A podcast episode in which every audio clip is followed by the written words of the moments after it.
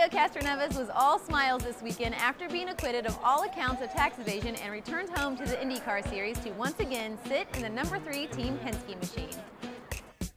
I tell you, it's nice to see everyone here. You know, it's so nice to be back in my environment. You know, enough about objection over rules, you know, sustain.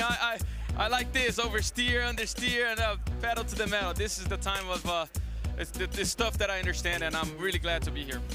With Hélio back, this put Will Power in the #12 Verizon Wireless Penske entry, where he would claim the Peak Pole Award. Yeah, I think it's pretty amazing for all the team to have to get out this other car and swap everything over. And, you know, full credit to the team, they did a great job. The car was basically the same qualifying to me. It's good to give my new crew the pole position. When it came down to the race, many of the drivers who were quickest in practice and qualifying found themselves victims of ill fate on the temporary street course. Yeah, you know, after last year when we had the engine failure, I was definitely looking forward to this race, and it just all got muddled up, and you know, unfortunately we're back in the pack and in the middle of that stack up. Yeah, Scott had a terrible exit from the previous corner, and I just outbrake him in the outside because I wanted to overtake him in the next corner, but he changed his line. It's one of the first things they repeat 20 times in the driver's briefing, and he's the champion, but he did it.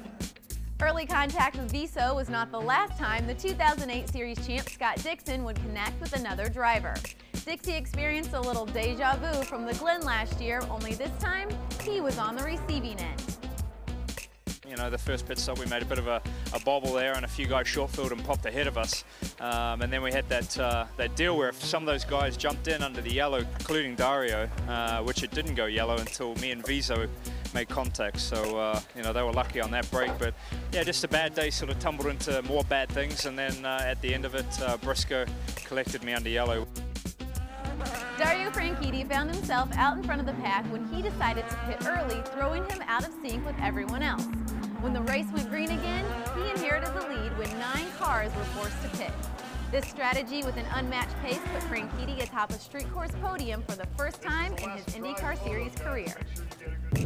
Feels cool. I was just standing here doing pictures beside the Target car, and I see some of these names, you know, Paul Tracy, Alan Sr. Jr., John Watson over there, Mario, Michael, Montoya. It's nice to be, nice to get this one in the bag, man. It's a couple of times we came close here, and to take my first win in the Target IndyCar feels awesome. And how about AGR? TK was fast all weekend while the others struggled. Muto found himself in 2 separate incidents, and both Danica and Marco just couldn't find the speed. But in the race, Danica and Marco combined pace and strategy to finish 4th and 6th. The IndyCar Series switches gears this weekend as they head to Kansas Speedway for the first oval of the season. How will the drivers fare now that there are no right turns? Find out this weekend only on Versus. This is IndyCar.com. I'm Lauren Bolander, and you're up to speed.